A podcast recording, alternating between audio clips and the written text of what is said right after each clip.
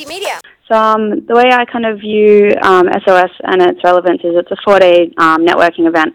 Um, essentially for groups of people across the country who are involved in social justice and environmental activism to come together and basically talk about um, things that are happening in their communities, um, issues they're facing, things they need support with, awesome programs and yeah, projects that they're working on. And it's basically a way to all get together and figure out action plans to address all of the things that we're concerned about.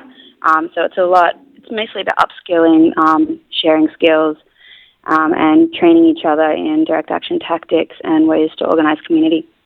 Definitely. I guess when people hear the word sustainability, they think of all sorts of things, like maybe anything from like the greenwashing of, of BP to permaculture, but they maybe don't necessarily think about, you know, direct action to confront social and environmental justice issues. Well, like what, what, I guess what is the I guess the concept of sustainability within SOS and, and and you know what's some of the I guess the history behind it? Yeah, totally. So when it started about 26 years ago, it actually started um, out being called Students and Sustainability, and it was originally a group of science university students who started it. Um, basically looking, you know, um, 20, 30 years ago, this concept of environmental decline was kind of starting to become um, prominent in people's minds and um, it was started on a more scientific basis, I believe. And over the years, um, it has um, it's drifted a little more to um, kind of concepts of economic and social sustainability as well as environmental.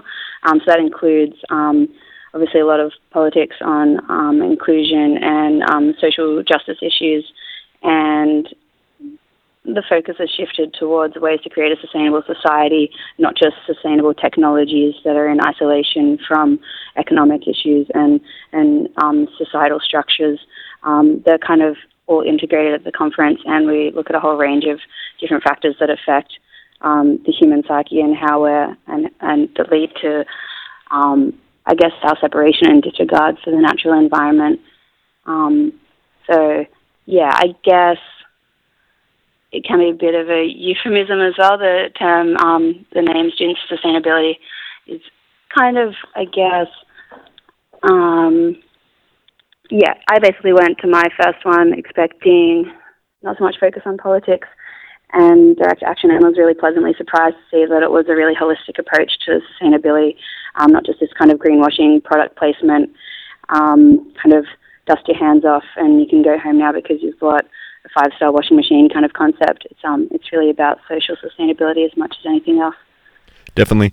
Now, this year it's being held in Newcastle, and mm-hmm. I, I, guess that's uh, increasingly relevant given uh, climate change and the fossil fuel industry in this uh, in this country. And of course, for those that don't know, Newcastle is one of the largest uh, coal ports in the southern hemisphere, but definitely in in Australia. Uh, recently, yeah. um, yourself and a bunch of others were uh, involved in an action.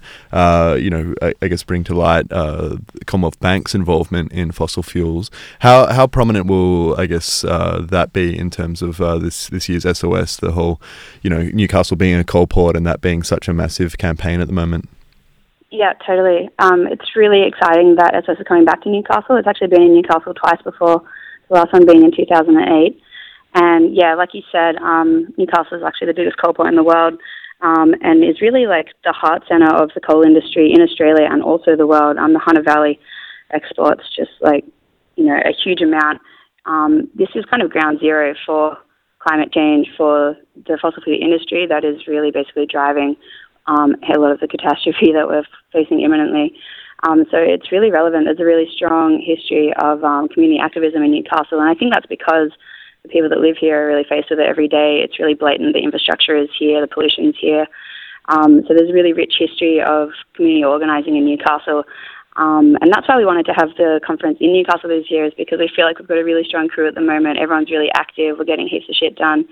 And we just felt like we had the capacity to pull together all these different projects that we're working in, all these different issues that our friends are working on all over the country.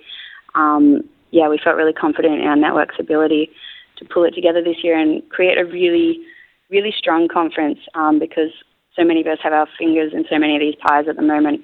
Um, at the moment, the Hunter Valley and the Galilee Basin are really um, topical in the Australian um, kind of psyche at the moment, especially um, the Adani coal mine.